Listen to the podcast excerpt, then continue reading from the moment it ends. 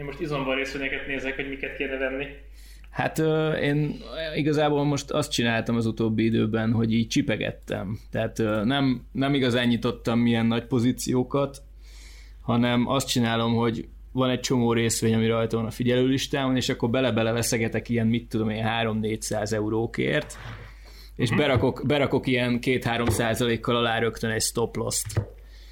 És, ja. akkor, és akkor, ha véletlenül kiüti, akkor kiüti, ha meg emelkedik, akkor meg szépen húzom utána a stoppot, és, és uh-huh. akkor így, így megyek. Nem tudom, hát minden esetben nagyon érdekes ez az egész, meg uh, érted, most tényleg az van, hogy telepumpálták pénzzel a világot, és... Uh, és még többet akarnak bele nyomni. Igen, így van. És uh, ami szerintem tök érdekes, hogy uh, ugye a tőzsdéknek lenne egy olyan feladata is, hogy hogy így az árazásokkal adjanak egy ilyen visszaigazolást a gazdaság aktuális állapotáról. És azzal, hogy, hogy mindenféle állami beavatkozással ezeket az árazásokat eltorzítják, ezzel ez a funkció így kvázi megszűnik. Szóval most... Hú, van nála papír, tudsz értetelni? Mert ezt uh, figyelsz, meséld el mert az jó lesz. Persze, de egyébként már forog. Ja, már forog. Jó, de hát... nem kajálhatok.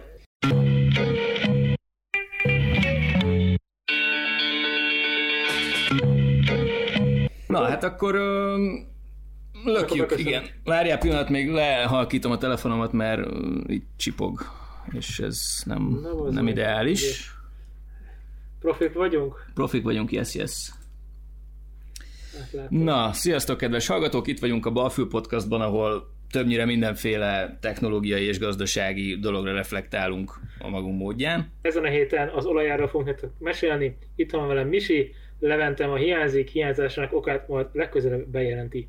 Misi, mi történt az olajárral? Hát a, a hét nagy eseménye az volt, hogy minden, minden létező gazdasági portál címlapon hozta le, hogy a történelem során először fordult elő, hogy negatívba fordult az amerikai könnyűolajnak a, a jegyzése. Ö, aki arra számítana, hogy akkor most már ingyen lehet menni a benzinkútra, vagy még ők fognak fizetni, hogy megtankoljátok az asztrát, azoknak van egy rossz hírem, mert ez igazából egy ilyen pénzügyi technikai dolog ami alapvetően amiatt alakult ki, hogy, hogy az olajpiacon, meg nem csak az olajpiacon, hanem igazából az összes commodity piacon határidős ügyletek formájában folyik a kereskedés. És ez úgy néz ki a gyakorlatban, hogy különböző hónapokat lehet megvásárolni. Tehát, hogyha te neked szükséged van kőolajra májusban, akkor te a májusi jegyzésbe fogsz belevásárolni hogyha neked júliusi szállításra van szükséged, akkor a júliusi jegyzésbe fogsz vele vásárolni. Tehát ezek ilyen standardizált adott dátumra szóló kontraktusok, és hogyha a lejárat napján te rendelkezel ezzel a future kontrakttal, akkor neked ténylegesen át kell venned a fizikai árut. És mivel hogy az olajpiacon nem csak, nem csak tényleges felhasználók vásárolnak maguknak olajat, hanem elég komoly spekulatív tőke is jelen van, befektetési alapok vásárolnak, mindenféle hedge fund, stb.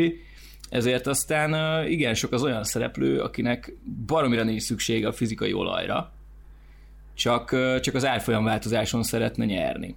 Mai hír, hogy egy hongkongi befektetési alap az közel 500 millió dollár értékű Brentre szó, vagy VTI-re szóló derivatívát tartott a portfóliójában, és ennek a felét gyakorlatilag egyetlen egy nap alatt megsebisítette ezzel a negatív olajár eseménnyel. Úgyhogy ott most a befektető... Idézőben a, a csúcson volt, aki 40 dollárt fizetett hordóként azért, hogy ne kelljen elmenni az olajért. Igen.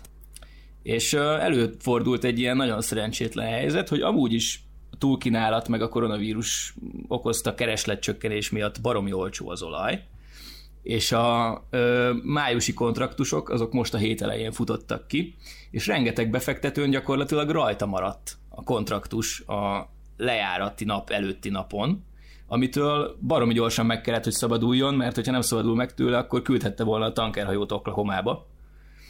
Bocs, és... egy vicces info, az oklahomai Cushing városa ahol, uh, ahol ezeket a, az átadásokat uh, hát nyilvbe kell ütni.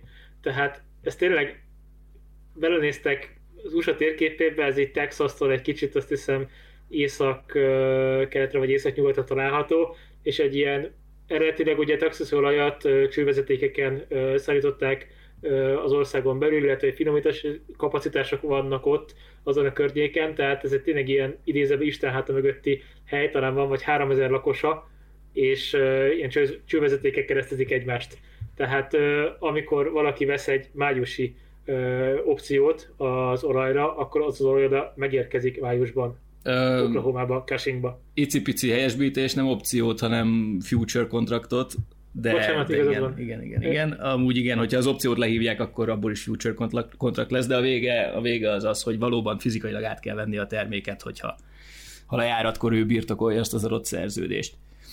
És emiatt, mivel hogy a kereskedőktől, vagyis a befektetőktől nem várható el, hogy ők majd most szépen mennek és hordják el hordóban a, a cuccot Cushingból, ezért az utolsó napon mindenki megpróbált megszabadulni a kontraktjától, viszont nem volt vevő. És mi történik akkor, amikor valamit te nagyon nem akarsz birtokolni, viszont nincs, aki megvegye tőled, hát pénzt ajánlasz azért, hogy valaki vigye már el. És, és gyakorlatilag ez történt. Tehát ez egy ilyen technikai, pénzügyi sztori, hogyha megnézzük a júniusi kontraktusokat, akkor ott már egyáltalán nem beszélhetünk negatív árról. Az is elég durván halad felé, tehát ezt azért ne felejtsük el. Most éppen nincs előttem a, a chart, de az utóbbi napokban 30, azért... 30 dollár között mozog a brand. Uh, jó, de ez a VTI. De mindjárt, mindjárt beszélünk erről is. Akkor, akkor kanyarodjunk erre, hogy nagyon sokféle különböző olajnak, nagyon sokféle különböző szállítási határidőre vonatkozó ára van. Általában, amiről um, írni szoktak a sajtóban, meg amiről beszélgetni szoktunk, így a, a közbeszédben az mindig vagy az amerikai VTI, amiről most adott esetben szó van, vagy pedig az északi tengeri Brent. Ezt a kettőt jegyzik a leginkább, ezt a kettőt, ennek a kettőnek van a legnagyobb likviditása a piacon, de ezeken kívül azért még rengeteg olajfajtát különböztetünk meg. Van az orosz uráli, van az araboknál valamilyen fajta, Észak-Afrikának van olaja, mexikói öböl, ezek mind-mind külön fajták, különböző fizikai és kémiai tulajdonságokkal rendelkeznek, stb. stb. És ezeknek különféle, nyilván ebből adódóan különféle árai is vannak. Úgyhogy amikor azt mondja valaki, hogy olajár, akkor azt azért így illik egy kicsit specifikálni, de egyébként igen, amikor valaki csak így egyszerűen ennyit benyök, hogy hány dollár az olaj, akkor vagy a Brentre, vagy a VTI-re gondol, és ezek között általában nincs olyan nagy különbség, most éppen ugye van. Nem tudom, beszéljünk akkor egy kicsit arról, hogy miért miért alakult ki ez az egész alacsony olajár mizéria. Ugye a különböző kitermelők a világon, azok különböző technológiával termelnek ki, különböző költségszint mellett. Ezt úgy kell elképzelni, hogy mondjuk a arab félszigeten ott kimennek a sivatagba, belefúrnak a földbe, és jön az olaj, mindenki boldog. Ez egy aránylag egyszerű módszer, tök olcsó megvalósítani, most idézőjelben tök olcsó. Ugyanakkor, mondjuk, hogyha megnézzünk egy északi tengeri történetet, ahol a tengerbe platformokat kell építeni, és baromi bonyolult technológiával kell kiszívni a víz alól az olajat, az már egy másik történet. Ha megnézzük a, a, az orosz módszert, ahol meg azt hiszem, hogy a, a tundrában, a befagyott földből kell megint csak tök más technológiával előszedni a fekete aranyat, az megint egy, egy másik költségvonzattal jár. És akkor um, itt van az, hogy Amerikában régebben ugye a hagyományos kitermelés folyt, és jönnek fel az ilyen alternatív módszerek, mint például a, ez a repesztéses technológia, aminek, hát most nem tudom ezt így nagyon szakszerűen elmagyarázni, de annyi a lényege, hogy ugye az olaj, az a földben ilyen, ilyen cseppek formájában van, ilyen palás hát zárványoknak nevezzük, igen. Igen, igen, oké. Okay, ugye van az a klasszikus történet, hogy van nagyon-nagyon sok tengeri állatod, azok ott így meghaltak a idők folyamán az óceánokban, leülepettek, lett belőlük egy ilyen pár száz méteres ö, nagy darab halom, az ugye szépen a, a lemezek mozgása miatt befordult lefelé, és akkor az a halom az pazi nagy nyomás és viszonylag meleg alatt, egy ilyen nagyon hosszú, hát idézve barbecue alatt szépen összeért, és hát olaj lesz belőle. Ugye, ha ilyet egy megfúrsz, akkor itt van egy ilyen nagyon nagy lukacs, vagy nagyon nagy hát tartályad, ami tele van ilyen, ilyen tengeri állatokból megcsinált olajjal, amit utána megfúrsz és ki tudsz szivattyúzni, és amikor már a, a nyomása nem nyomja fölfelé, akkor pedig vizet kell ö, oda bepumpálni, és akkor a víz lesz alul, és szépen kiszorítja az olajat felfelé. És akkor, amit a Misi említett, ez a, az elmúlt hát 10-15 évben felfutó Amerikából származhatott technológia, ez a frakkolás, vagy fracking, ahol azt jelenti, hogy a kőzetben apró zárványok vannak, de abból nagyon sok, egy viszonylag nagyon nagy térfogatban, és akkor hát ezt nem lehet, ezeket nem lehet egyenként fúrogatni, mert nem éri meg, hanem lefúrnak egy darabig, és utána oldalirányba kezdenek tovább furkászni, most bele injektálnak egy olyan anyagot, ami tulajdonképpen ilyen hidrolika jelleggel működik, és azzal így megrepesztik a kőzetet a furat körül, és akkor oda tud szivárogni az, ez a sok pici olajcsepp. Mit is mondtál? Te mondtad nekem a múltkor, hogy ez nagyjából milyen költségszín mellett éri meg ez a kitermelés. Én úgy tudom, hogy pár évvel ezelőtt a, ez a frackinges történet, ez az 50-60-65 dollár körüli kitermelési ára mozgott, amíg, ha jól emlékszem, a Szaudi-Arábiában pedig 30 dollár alatt van a, a kitermelésnek az önköltsége hordonként. Aha, igen, tehát akkor tehát akkor ezt úgy kell elképzelni, hogyha az olajár az ez alatt van, akkor gyakorlatilag nem éri megcsinálni, hiszen minden egyes kitermelt hordón kvázi veszteséget termel a kitermelő. Viszont nyilván ezek az olajkutak ezek nem úgy működnek, hogy akkor eltekelsz egy csapot, és akkor így nem jön. Tehát azért ennél, ennél bonyolultabb a történet, plusz hogyha egy, egy olajcég már beleinvestál több milliárd dollárt abba, hogy, hogy ott ő most elkezdjen kitermelni és kiépíti az infrastruktúrát, a csővezetékeket, tárlókapacitás, stb. stb., akkor azt így, így nem fogja ott hagyni. Tehát ezek, ezek borzasztó rugalmatlan, ilyen nagy tehetetlenségű ipari folyamatok, és, és oké, okay, hogy most alacsony a, az olajár, és nem éri meg ezeknek a kitermelőknek dolgozni, de még mindig jobban megéri vesztességet termelni egy ideig, mint, mint felhagyni a tevékenységgel. Annak valószínűleg sokkal nagyobb költségvonzata lenne. És, és Szaudarábiának pont ez volt valószínűleg az elképzelése, hogy ők ugye az összes kitermelő közül az egyik legolcsóbb és legnagyobb tételben termelő ország, azt hiszem, hogy a világ nemzet, vagy a világ kőolaj kitermelésének valami 12%-áért felelnek, most nem akarok hülyeséget mondani, de a nagyságrend az nagyjából ez. És, és ugye az volt a koncepció, hogy ők borzasztóan felpörgetik a kitermelésüket, ezzel lenyomják a világban az olajárat, és megpróbálják azokat, a, azokat az olajexportáló országokat, mint például az USA, kvázi megfojtani, akik csak nagyobb költségszint mellett képesek fenntartani ezt a, ezt a kitermelést úgy, hogy rentábilis legyen. És ebben nagyon sok ilyen fracking cég tönkre is ment, mert Amerikában nem úgy van, mint mondjuk um, Szaudrábiában, hogy van az Aramco, és akkor az az olajcég, hanem ugye az Egyesült Államokban van, van ott is több nagy olajcég van, viszont van nagyon-nagyon sok kicsi, akik ezekre a különleges technológiákra specializálódtak és ők most nagyon érzik ennek a hatásait. Úgyhogy... Hát most jön az ki, hogy kinek mennyi tőké van hosszú távon, tehát amikor kitalálod mondjuk ezt, hogy jaj, de jó, hát akkor nézzük meg, hogy Zalában lehetne frackingelni, akkor csinálsz egy rakat próbafúrást, agyalsz egy kicsit a környéken, akkor lesznek számait, hogy ez a geológusok szerint vagy így, vagy úgy, és akkor azt mondod, hogy jó, hát akkor, hogyha itt most ki tudunk szedni napi 10 hordót, és ezt 20 éven át, és akkor ehhez átlagosan milyen olajár, meg infláció, meg hogy megy, és akkor lesz olyan, hogy 30 az olajár, meg lesz olyan 130, és mikor mennyi ideig, most ugye ezeket mérlegelik a cégek, amikor egy ilyenbe belevágnak. Tehát amikor mondjuk 5-10 évvel ezelőtt elindultak ilyen fúrások, vagy ilyen kitermelési döntések, akkor ugye ezt nem lehet előre látni, hogy esetleg a VT éppen negatívra fordul a 2020-as májusi jegyzésben. De simán lehet, hogy idén össze meg nem tudom, újra 80 óra lesz az olajár, tehát ez annyira hiperspekulatív piac, és annyira sok politikai tényező is befolyásolja, hogy nagyon nehéz előre látni ebben. Ezért borzasztó nagy tőke kell, tehát tipikus bányászati dolog, hogy ez hosszú távon hoz igazán stabilan. Így van, és nagyon komoly politikai vonzata is van, hiszen vannak olyan országok, akiknek a költségvetését gyakorlatilag egy az egyben meghatározza az, hogy az olajár milyen. Tehát ezek a, ezek a nagy olajexportőrök, ezek teszem azt, megnőtt az államcsőd kockázatuk is most az alacsony olajár következtében.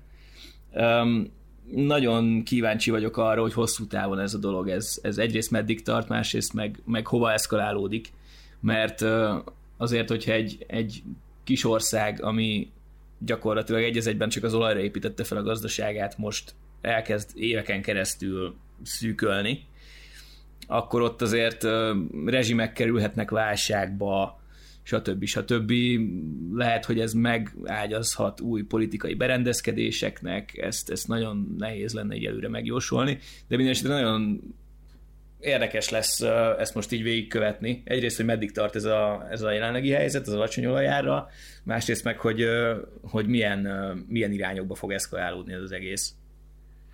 Ha az emlékeim nem csalnak egyébként, ugye ami most gyakorlatilag télen indult hát összefeszülés Szaudarábia és az Oroszország között, az pont erről szólt, hogy, a, hogy Szaudarábia szerette volna megtartani a, a piacvezető, hát úgy piacvezető, hogy legnagyobb kitermelői helyét, és ezért gyakorlatilag nem fogta vissza termelését, és szándékosan alacsonyabban tartsa az árat a, a megnőtt kitermelési volumen miatt. Én úgy tudom egyébként, hogy valamennyire sikerült egy megegyezést kötni az oroszokkal, és így fokozatosan 2021-ig bizonyos léptékekben csökkentgetik majd ők is a kitermelést. Na most a nagy kérdés az ezzel pontosan az, hogy a világgazdaság a továbbiakban elkezdi magát összeszedni, és újra megnő a kereset az olaj iránt, akkor valószínűleg az árak is elindulnak fölfelé, vagy pedig egy oldalazó vergődést ö, fog még az USA és Európa is csinálni, és nem nagyon lesz nagy fogyasztás, vagy ha nem autóznak az emberek,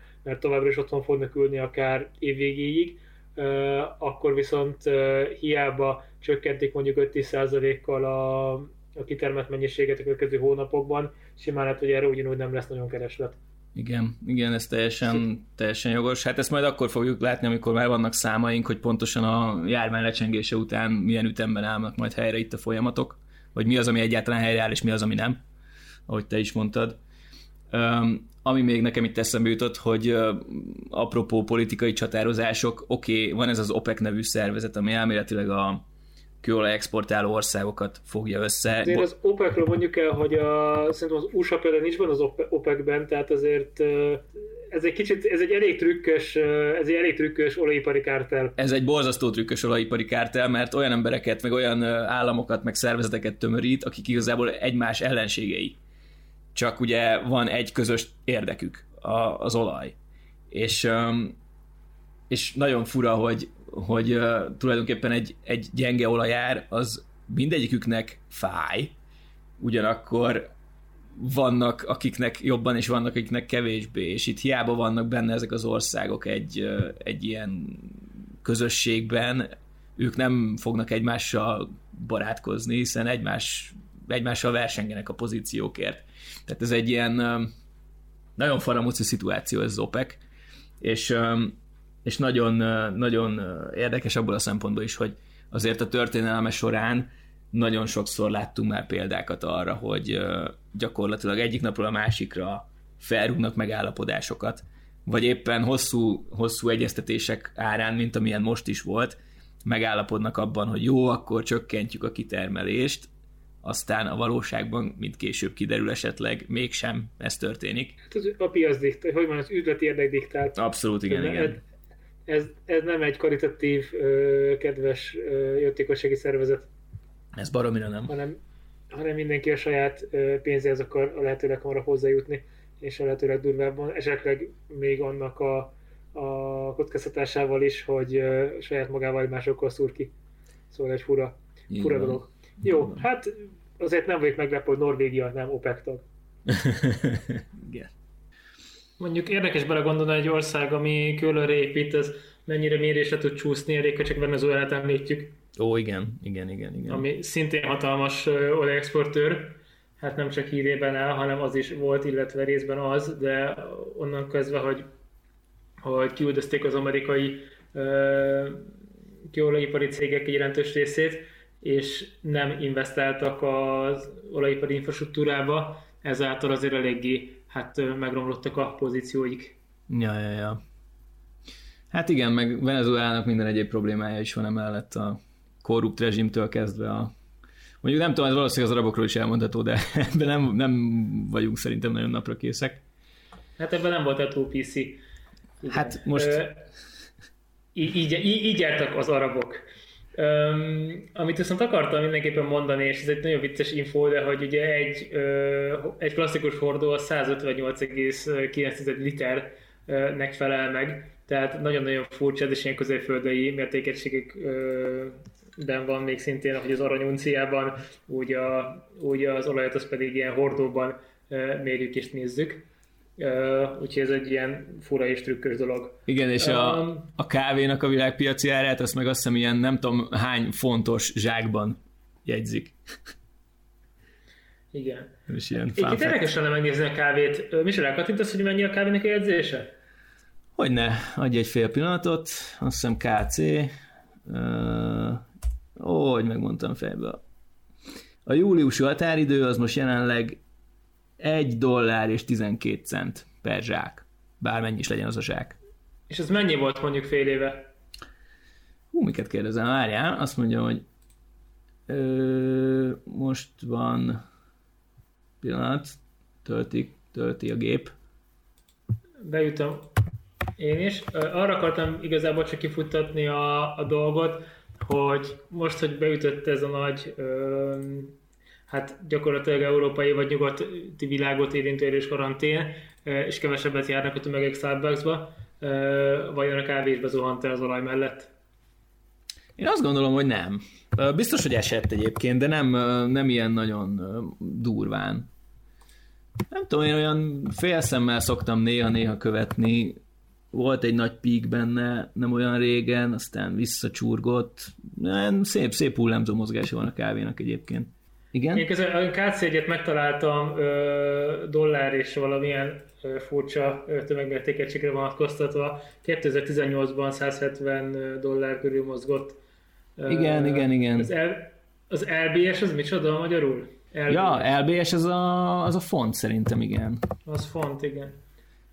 Uh, úgyhogy pontosan tehát, hogy akkor 170 dollár volt uh, egy, egy font kávé ami 2018 nyarára gyakorlatilag bezuhant 100 dollár alá, tehát már májusban is 90 dollár körül jegyezték, és ez most egyébként 110, 110 dolláron van. Uh-huh. Érdekes látni, amikor maga a járvány egyébként beütött, akkor, akkor volt egy brutális visszaesés 130-ról 90 fölé valamennyivel, 97 körülre nekem ez egy olyan furcsa dolog, hogy, a, hogy, hogy ezeket a jegyzést, tehát hogy, hogy, miért, hogy miért ilyen a dinamikája a jegyzésnek? Azért ilyen a dinamikája a jegyzésnek, mert uh, vannak olyan, uh, vannak olyan, hát most hülyeség, hogy értékpapírok, de végül is a kávé is egy értékpapír ebben a kontextusban, úgyhogy mondhatom ezt ami bizonyos piaci turbulenciák esetén ugye a pénz az azt csinálja, hogy a biztonságos eszközök felé kezd el áramlani. És hiába van a világban egy jelentős kereslet a fizikai kávé iránt, azért a kávénak a határidős termékeiben is nagyon sok a spekulatív tőke. És amikor, amikor valami gond van, és a befektetők elkezdenek félni, akkor mindenféle pénzpiaci eszközből átmennek mondjuk, vagy mindenféle mindenféle ö, ilyen jellegű pozícióból átmennek mondjuk, mit tudom én, kötvénybe, vagy átmennek aranyba, vagy átmennek bármilyen ö, safe havenben, és, ö, és ezáltal a kávé piacáról is áramlik ki a pénz, holott ennek semmi köze a kávéhoz, egyszerűen csak arról van szó, hogy ezek a befektetők ezt máshová akarják tenni, lokálni a tőkéjüket. Azt egyébként tudjuk, hogy hova rakják az emberek ilyenkor a pénzt? Mert a múltkor szerintem beszélgettünk róla, de pont az aranyárnál ez a Safe Haven hatás, ez nem volt kimutatható. Hát igen, jellemzően egyébként jellemzően a kötvénypiac volt mindig a menedékhely, mert ugye ott jó, most már annyira, annyira rosszak a hozamok a kötvénypiacon, hogy, hogy meg már ott is előfordul ugye negatív hozam mostanában, szóval ez egy ilyen nagyon faramuci helyzet, de tényleg annyira akkora pénzbőség van a világon, hogy, hogy nem nagyon lehet mit csinálni. Um, igen, alapvetően azt mondanám, hogy kötvény, meg bármilyen safe haven, meg talán jönnek fel az ilyen alternatív befektetési eszközök, mit tudom én, a bitcoin, meg a különböző kriptók, akkor talán műkincsek, mit tudom én. Tehát vannak ilyen, vannak ilyen egészen exotikus dolgok. Nem tudom ki az őrült, aki most kriptót vesz azért, mert a világ épp kezdő szomlani, és úgy érzi, hogy bitcoinba vagy ethereumba kellene komolyabb összeget tennie. De figyelj, úgy nem hülyeség. Ilyen feldolgozni. Én, én, De miért? Én, azért, mert ez is egyfajta diversifikáció, és igazából a kriptó az most egy, az most egy ilyen hitvita, vagy nem is tudom. Tehát ha hiszel benne, ha nem, biztos, hogy érdemes olyan eszközt tartanod a portfóliódban, amit nem tud mondjuk egy jegybank csak úgy felhigítani, és, és a kriptók amúgy jellemzően ilyenek. Az más kérdés, hogy most melyik kriptónak van értelme, meg melyik kriptónak nincs értelme. Viszont mégiscsak egy olyan eszközosztály, ami ö, független a jól megszokott piaci mechanizmusoktól legalább valamennyire. És, és mint egyfajta ilyen diversifikációs stratégia szerintem tök érdekes gondolat, hogy, hogy egy bizonyos, bizonyos összeget allokálni ilyesmibe. És, és, amikor, és amikor nagy piaci turbulencia van, akkor tök jól tudnak jönni az olyan eszközök, amik nem mozognak együtt a többivel. Ha, ez érdekes felvetés. De egyébként tehát nem vitatkozni akarok, mert alapvetően én sem hiszek a bitcoinban. Csak, csak lehet látni, hogy hogy így működik, vagy így viselkedik. És esetleg, hogyha van ilyen előnye, akkor azt ki is lehet használni. Ja, értem, tehát hogy, kockázat, tehát, hogy kockázatot osztasz el gyakorlatilag, Pontosan. Pontosan. teríted jobban. De mm. tehát nekem ez egy kicsit jó. Én akkor is inkább államok között osztanám el a kockázatot, mint, mint egy kriptó irányába. Amit, De nem, nem kapsz érte semmit. Nem, mire nem kapok semmit? Hát a kötvényekre. Nem kapsz, nem kapsz hozamot, vagy nem erre akartál kitérni, amikor azt mondod, hogy államok... Nem, arra akartam kitérni, mert nem tudjuk, hogy ki és mi van a bitcoin mögött, idézőben mögött, ezért nekem ez egy borzasztóan nagy... Ö... Tehát ez tényleg hitkérdés, hogy mondod, hogy, hogy ehhez valahol hinni kell a bitcoinban. Így van. Hogy, hogy egy ilyen dologba az ember, tehát egy bármelyik kriptóba az ember úgy pénzt tegyen. Pontosabban... Amivel se szívesen tennék. Nem, hát abban, abban nem is tudsz, hogy az el sem indult. De egyébként kicsit kiavítalak, mert nem abban kell hinned, hogy a bitcoin működik vagy nem, hanem neked abban kell hinned, hogy mások szerint működik vagy nem. És hogyha van egy nagyon nagy tömeg a bitcoin mögött, ami működteti, akkor az, uh-huh. akkor az elég.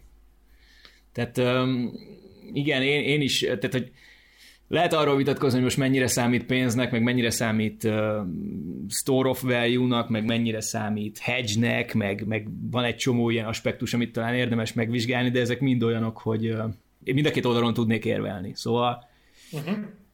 igen, nincs, nincs még. Ez, ez tipikusan egy olyan dolog, hogy majd az idő eldönti. Hát fura egy dolog. Egyébként apropó kötvények, uh, a hónap elején történt, nem tudom, hogy láttad a, a hírt, Levente biztos erősen reagálna rá, hogy az Airbnb uh, tudtam felajánlott, uh, felajánlotta azt, hogy 10%-os uh, kamatra uh, kínál kötvényeket. Még hatalmas, hatalmas bajba kerültek azzal, hogy a lakáspiac, tehát az Airbnb is ja. lakáspiac, a turizmus hát gyakorlatilag befagy, hirtelen befagyása miatt gyakorlatilag egyszerre állt meg, és fizethették vissza az összes pénzt az embereknek, akik azt mondták, hogy oké, okay, akkor a nyári foglalásomra kérem szépen vissza 150-200-500 euró vagy dolláromat bármilyet. Hát igen, ez sajnos ugyanaz a szituáció, mint ami mindenkit érint a turizmus piacon, tehát a légitársaságok ugyanez van. A Norwegian az szerintem egy vékonyabb félbevágott paraszthajszányra van a csőttől. E, igen, hát itt most ugye az a, az a kellemetlen a légitársaságoknál is, hogy ők tipikusan olyan szektor, akik előre beszedik a bevételeiket, és utána kell majd nekik szolgáltatniuk. Viszont ugye megint közbe jött a vírus, és az előre beszedett bevételek egy jó részét ugye most vissza kell fizetniük, ami azért eléggé durván kettétöri a cashflow-ját egy cégnek. Főleg, hogyha mondjuk a Lufthansa vagy, és nem 5000 forintos repjegyeket árulsz, hanem 200 ezer forintosokat. Ja, hát igen, de nem hallottam egyébként. Ebbe ugyanígy, ebbe ugyanígy belejátszak a future egyébként, mert a, a múltkor is mondtad, hogy a repülőtársaságok hatalmas kerozin jegyzők különböző fizetésekre, tehát vagy szállításokra. Így most, van. hogy nem mennek a gépek, most nem kell a kerozin sem. Nem kell a kerozin sem, de elképesztően megszívták, ha belegondolsz, akkor a légitársaságok, azok általában ilyen 6-8 hónapra előre kötik le a, a kerozin szükségletüket. Ergo azt a kerozint, amit most nem tudnak elégetni, azt fél évvel ezelőtt vették meg, viszont most, hogy közben az olajár is bezuhant, most legalább el se tudják adni. Tehát így duplán szívnak, hogy úgy mondjam. Igen, tehát, tehát magyarul, hogyha újraindulnak a, a repülőtársaságok, ne arra számítsunk, hogy a, hogy a repjegyek 1000 forint helyett csak 300 forintra fognak kerülni, mert azzal a, azzal a kerozinnal fognak, fogunk majd röpködni legközelebb, amit még valószínűleg eh, sokkal drágábban pakoltak bele abba a tartálykocsiba. Hát ez egy jó kérdés, hogy hogy lesz. Igen, nyilván mindegyik légitársaság más, hogy logisztikázza ezt ki, de igen. Meg hát most az is egy jó kérdés, hogy mennyire lesz, eh, mennyire lesz kedvük incentivizálni az utazási kedv visszatérését, vagy utazási kedvet. Lehet, hogy, lehet, hogy bőven áron alul fognak repülőjegyeket árulni az elején, csak hogy menjenek megint az emberek. Ja, hogy felpörgessék a piacot? A, szerintem a fapadósoknál simán benne van, hogy benyelnek egy vagy két mínuszos évet akár, de megint föl kell hajtani a keresletet, mert különben nem fogják tudni azt a elképesztő mennyiségű üléskapacitást eladni. De hát ezt majd meglátjuk, nem tudom, nem én vagyok Váradi József, úgyhogy... Igen, hát durva minden esetre belegondolni, hogy, a, hogy most a koronavírus járvány előtt már olyan híreket lehetett hallani, hogy lassan fakadosok fognak indulni, dél, fognak Európából dél indulni. Hát ha belegondolsz... Néhány, néhány, néhány tízzel forintos áron ö, eljutni Balira és hasonló őrült ötletek. Hát figyelj, van ilyen... Néződik. Ez egy létező üzleti modell, ez a long haul low cost, csak ebbe azért úgy nem, nem, nem túl nagy marzsokkal tudnak üzemelni. Tehát, hogy egy, egy, egy stabil modellt felépíteni, erre szerintem borzasztóan nehéz. Vagy úgy csinálod, mint a... De egyébként meg ebbe is bukott bele a Norwegian.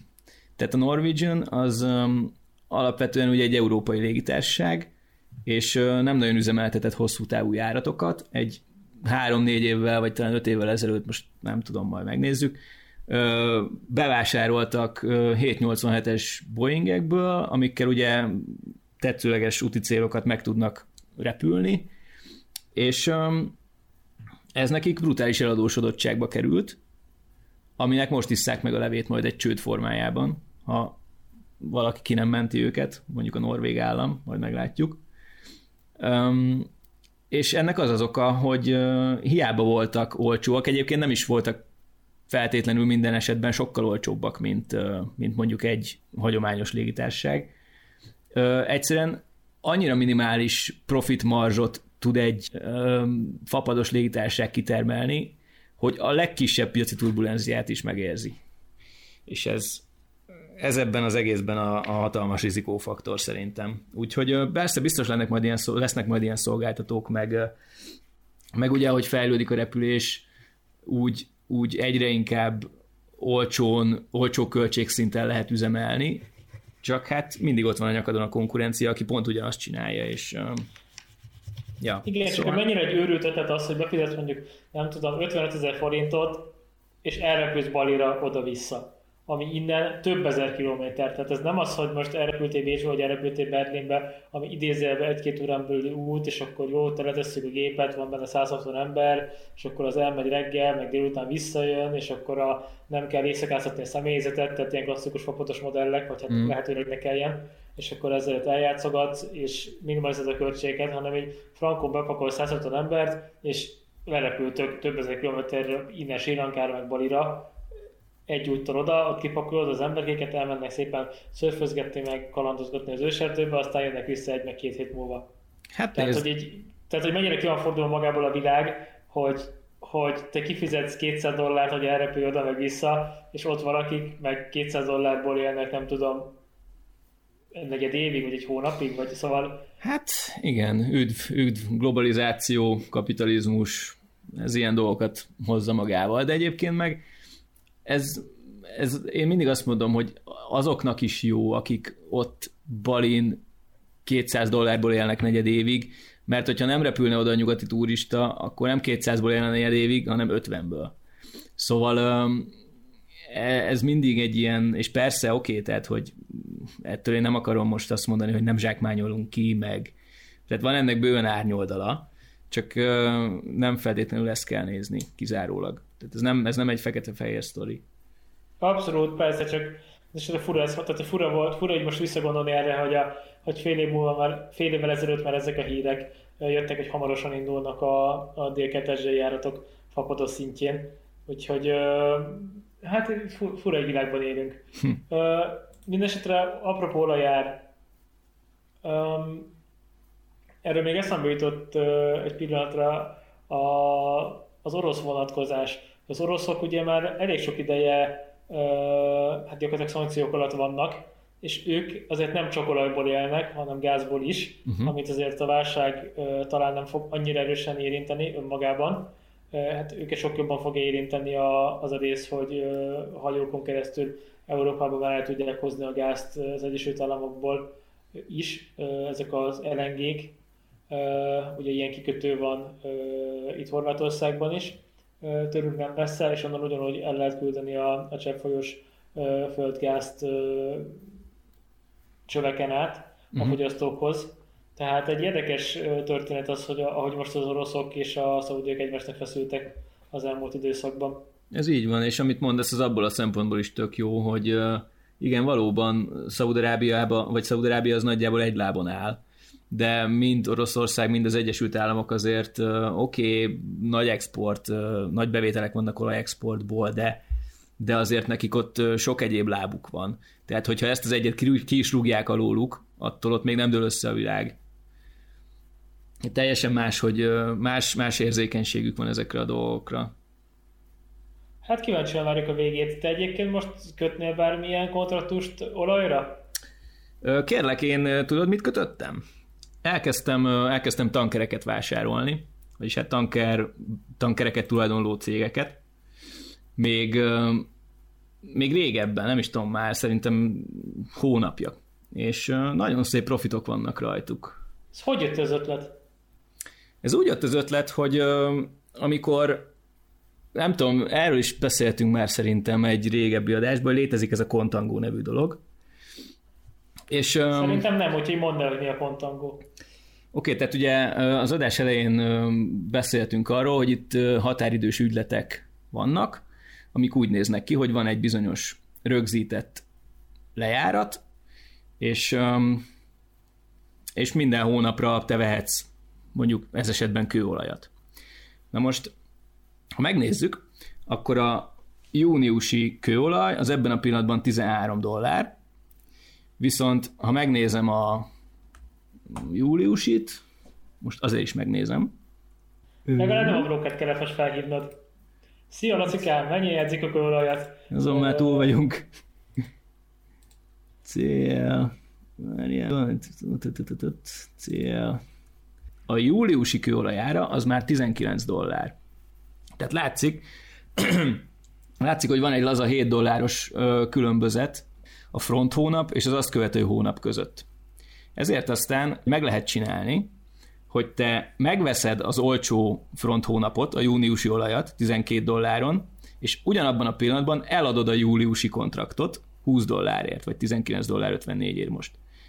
És a kettő közötti különbözetet, az gyakorlatilag te profitként elteheted, és hogyha abból a különbözetből neked ö, megéri azt az olajat egy hónapig tárolni, akkor te maradékot ezt megnyerted magadnak. Tehát ez most valaki oda ment Frankol, a, oda megy a júniusi kötésére, feltankolja egy Így hajóba, van. teherautóba, hordóba, beteszi a zsebébe bármi, 30 napig üdül rajta, majd visszaviszi ugyanoda, és áttölti valaki másnak, ezért cserébe kap egy csomó pénzt, és kifizet azt a néhány emberét, aki addig a hajón szolgált. Így van, ezt egészen pontosan úgy kell elképzelni, hogy ilyenkor, mint az őrült elkezdik a tankerhajókat bérelni a különböző cégek. Ez mondjuk meglátszik abban, hogy egy tankerhajónak a bérleti díja az februárban ilyen 50 ezer dollár környékén volt, ez most ilyen majdnem 400 ezer dollár. És um, ezért vettem egyébként a tanker cégeket. És um, És konkrétan, ahogy te is mondod, oda úszik a kikötőbe, telepakolják olajjal az egészet, szépen kihajózik egy 10 kilométerrel odébb, ott horgonyzik egy hónapon keresztül, aztán visszagurul ugyanabba a kikötőbe, és kipakolja belőle az olajat. Ezt hívják, ezt hívják storage trade-nek, és amikor, amikor nagyon erős a kontangó az olajpiacon, akkor ezt, ezt simán csinálják, és vannak konkrétan erre szakosodott cégek, akik ebből élnek. Ja, értem. Egy, egy olajtanker egyébként kb. mennyi fér? Hát ugye ezeket ilyen különböző méretosztályokba sorolják. Van, a, van az LC, az a Large Carrier, van a VLC, meg van a V, nem tudom. Tehát ilyen különböző méretosztályok vannak, és akkor ezeket ilyen bruttó, bruttó tonnában van ez kifejezve, de, de én meg nem mondom neked ezt így pontosan, hogy most mi mit jelent ezen a... Oké, okay, de itt ez egy több százezer hordóról beszélünk. Abszolút tehát persze, amikor, persze. Tehát amikor mondjuk fogsz 100 hordót, és azon fogsz 12 dollár differenciát, akkor ott azért az már egy jelentős összeg. Így van. Na, meg, megnéztem neked, egy, egy VLCC, ez a Very Large Crude Carrier, ez 2 millió hordó olajat tud elpakolni magába. Ez nagyjából 320 ezer köbméter. Tehát magyarul, hogy 2 millió hordód van, és hordónként fogsz 10 dollárt, akkor azért az egy elég erős 20 millió dolláros történet volt, tehát abból kifizetni a, az, hogy a kapitány ott van egy hónapig, meg még 5-10 matróz, az lássuk be egy elég így, ahogy mondod. Kis, így, ahogy mondod. kis költség. Pontosan. És akkor már te kifizeted a hajónak a bérletét, ami szintén mondjuk, ha még ha napi, napi 50 ezer dollár még lehet, akkor is megéri. Így van. Úgyhogy ez egy nagy biznisz ilyenkor. Na, és ezért vettem, vettem különböző tankercégeket, és mindegyiken van szerintem két-három-négy hetes időtávlatban most már ilyen, ilyen 20-30 százalékom, úgyhogy ennek most És mikor, mikor éri meg exitet csinálni? Hát ugye exitet akkor éri megcsinálni, hogyha majd a, a, a kontangó az enyhül, és nyilván, hogyha nagyon tartósan fennmarad ez De az akkor vissza fognak esni, nem? Így, hát valószínűleg igen, mert ugye alapvetően most azért emelkednek az árak, mert mert nagyon nagy lett a tankerek iránti kereslet, mint, mint olajtároló kapacitás. Viszont minden attól függ, hogy most a következő időszakban mi történik. Hogyha az olaj iránti kereslet az ugyanilyen alacsony marad, meg hogyha kitermeléssel nem történik semmi, előbb-utóbb a hosszabb, a hosszabb határidős kontraktusok ára is le fog esni, és, és meg fog szűnni, vagy csökkenni fog az a spread, ami a front hónap és a következő hónapok között van. És hogyha enyhül a kontangó, akkor nem biztos, hogy ezt a fajta trédet megéri csinálni, viszont a tankerek iránti kereslet az megmaradhat, hiszen az olajat továbbra sincs hova tenni. Tehát, hogy mint egy ilyen storage funkció, ugyanúgy van létjogosultsága ennek a, ennek a sztorinak, úgyhogy hát majd meglátom, nem tudom. Ez minden a, minden a hírek függvényében alakul. Tehát nincs egy olyan konkrét exit stratégiát, hogy eléri a 30-40%-ot, akkor azonnal mindent eladod és visszaadod a részvényeket. Nem, ilyen fajta stratégiám nincsen. Ilyen nincsen. Nem, abszolút a, a eseményeken múlik. Oké, okay, tehát körülbelül ennyi volt, az olajjal indultunk, és nagyjából az olajjal is fejezzük be. Kövessetek minket Instagramon, illetve a kedvenc podcast applikációtokon, legközelebb már valószínűleg levéllel térünk vissza, de nem teszünk ígéretet, illetve tehettek rá valamilyen future-t, hogy Leventét leszelítjük nektek. Ez jó volt. Na jó van, köszönjük szépen a figyelmet. Jó. Sziasztok! Sziasztok!